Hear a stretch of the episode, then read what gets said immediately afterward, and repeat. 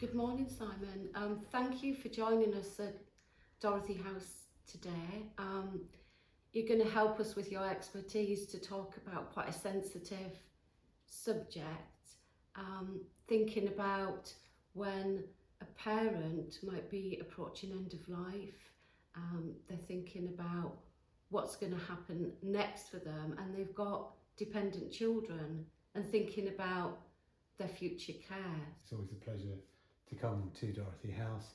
Uh, you you will be aware that us as Mogers Drewett have had quite uh, a relationship with Dorothy House for quite some time now, um, and you and I have been able to work together with various families um, and help them through these difficult times. And you know, I think I think it's been very beneficial for me, and I think for you that you you nurture these families in a caring role, and I provide the legal framework that sits on the back of it. So I'm very happy to be here today. Thank you. One of the things that we talked about recently, which we wanted to bring out into the open straight away in this podcast, was that difficult language around death and dying, because we tend to, as a society in, um, in our culture, to avoid those words and we use passing away or, yeah. Yeah, I remember when I first spoke to you, I kept on saying passing, and you were very, very right to pick me up on that and say, actually, we just deal with it head on. We we deal with the word death, dying, and we don't we don't shy away from that. And it took my mind a bit of time to get round that, but I think it, it is important to be very upfront, very honest, um, and and clear about why we're all here and what we're doing and what we're looking at. Mm. And when there's children involved, it's particularly important because, in my experience, working with parents who are approaching end of life, they want the very best for their children and actually being open about what's going to happen. That's kind of the first step. I, I find I deal mainly with parents Mm-hmm. and usually one that's surviving and one that's dying. Um, and I think in terms of dealing with those parents, the the biggest heartache is that they they talk to you knowing that they're not going to know their children's future. It's very sensitive and, and distressing, and actually, parents that are facing that, they're quite brave, aren't they, to be able to think about those things, and they do need that emotional support. And I guess recently that we've had situations where you know both parents have died or one parent has died and the other one is approaching end of life and it's what happens in those situations and I guess that's some of our discussion today isn't it it's about what do parents need to be thinking about and the extended family because it isn't something that somebody should be dealing with all by themselves. I think both in my work with Dorothy House and my work in the legal world, I I very much favour the idea of what social workers always termed as family group conferences. yeah. I think you know it is not just these parents and these children that are going through this trauma. It is the family as a whole, and people need to ex- understand that and try and group together to understand what they can bring to that Mm. and what they can offer and what they can't offer Mm. because quite often people become very excited not excited but willing to be offering much more than they really ought to be in Mm. terms of support and and that can lead to all sorts of difficult situations so it's it's about tackling those you know those potential scenarios in the future in an open and honest way I think the family group conference model is very strength based for the family, isn't it? So it is really a good model when you're thinking about children's future care.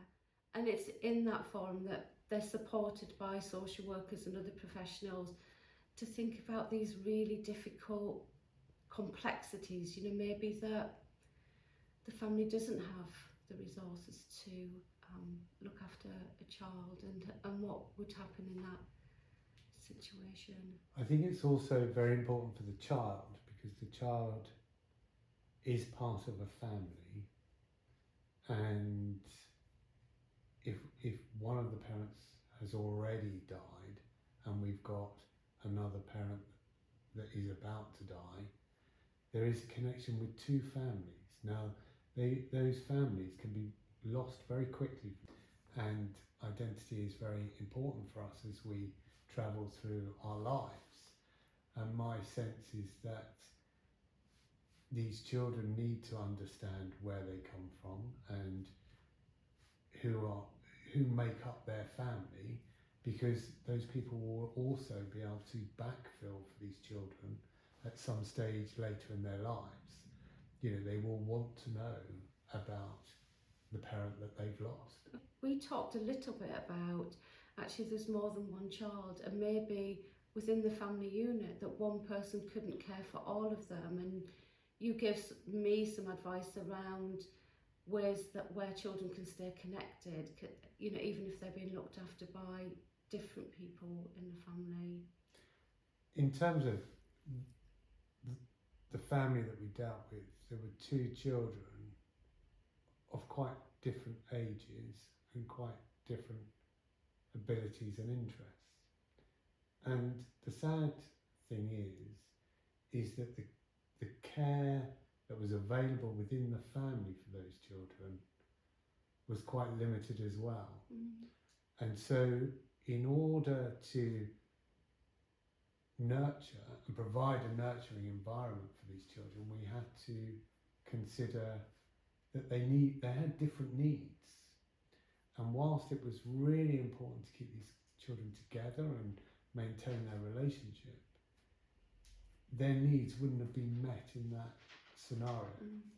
So the question then came about whether it was better for them to live separately, but then to have a connection, but how that could be planned and worked out with the family, mm. that that was going to give them the best opportunities mm. in life. And it, it was a very difficult decision, but it was I think it was quite empowering for the dying parent. And that was really important for that parent because I think some of the discussions were being avoided, and it was only when it was opened up honestly about the situation, the complexities, that she was able to say what she would like, and then embrace the whole family in that, and to have to have a plan that it isn't just something that's going to naturally kind of evolve. It's it's actually a proper plan. This is how we're going to do it together, and I think that's really important. I I'm very keen on meeting clients very early in the process. I, I like to meet them when they when they start entering into the palliative care environment and I want to talk to them and structure what they're looking for, what their approach is. And I think to meet them initially is, is imperative for them not only to digest the legal information that I'm going to provide to them, but also then start implementing that information into their their plan. And uh, and that gives them time to think about it and look and then explore options with their family. I think planning is key because it enables people to be able to let go and and to die in a comfortable yeah. way. And I think in the situation with the family that we worked with recently, that was really important because when those things were put in place and there was a better, better understanding and more planning around it. And she felt really assured that the family had it on board. There were professionals there holding the family that actually she was able to die peacefully. And that's what we're aiming for at Dorothy House that we want people to have a peaceful death to know that actually if they've got children that they're going to be looked after and that there's people there that care about them. And actually for the children themselves that they know what their future is going to be. Even though it's not going to take away the grief it's not going to take away the distress of losing a parent who you love. When you're looking at security and you're looking at the parent that is dying or both parents, both parents have parental responsibility, mm. which provides them with all rights, powers, and duties over their children. And you will have parental responsibility for your child, and your partner, husband, will have also have parental responsibility.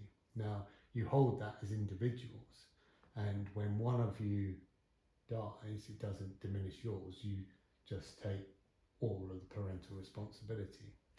And the question is, is then what, what happens when when you die? You know, what where does if the parental responsibility is gone, who has got care of the child? Well, you can nominate someone in your will to become a guardian, but and whilst that gives them the opportunity to look after your child, they still don't have parental responsibility. That's going to have to be transferred in some sort of form, and usually is done through a court order. But you can make provision in your will that, that those the people that you hand over or want to have care of your children, you can leave them money so that they can enter into a legal process. Could they be specifying why they think this person is the best person to have parental responsibility for the child? Would that be something that would be useful? We, when we draft wills, and I'm not a will lawyer, um, we draft wills with what we call wishes and feelings uh, that sit behind the will, and that explains why you would choose a particular person and what the care you would have envisaged for your child moving forward.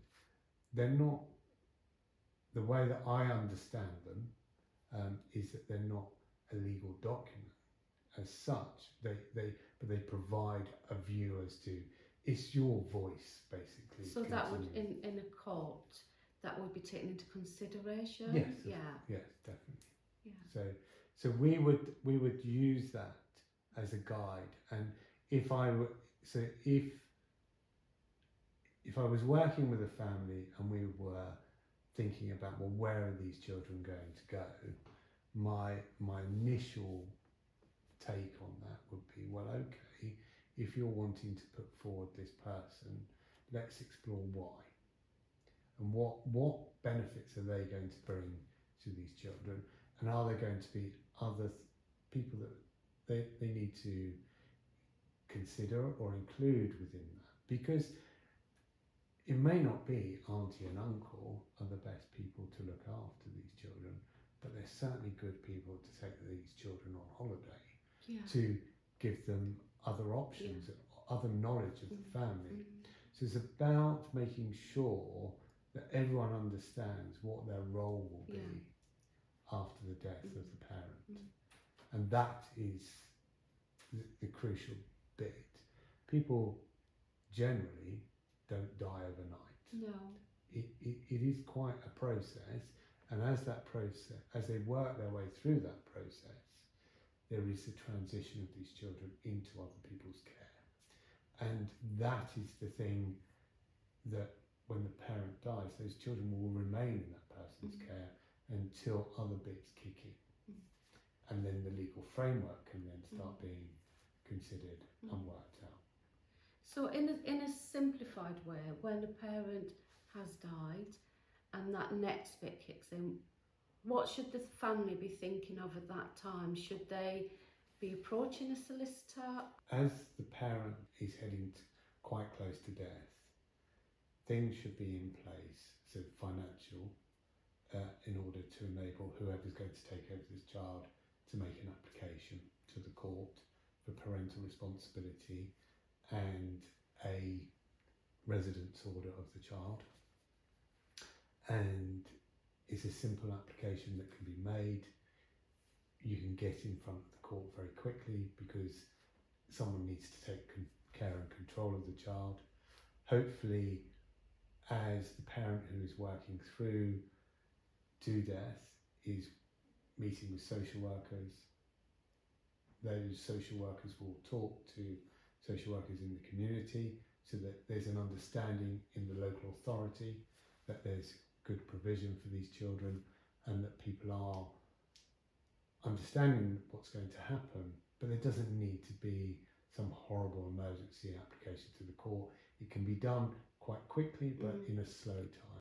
Simon, thank you so much for talking to me today. It, it can be quite a complicated subject, it's quite a sensitive subject, but I think it's really important to for people to have some guidance around it. And I guess that if people have got more questions who are patients of Dorothy House, they can speak to the family support team and we can signpost people to your service for um, legal advice.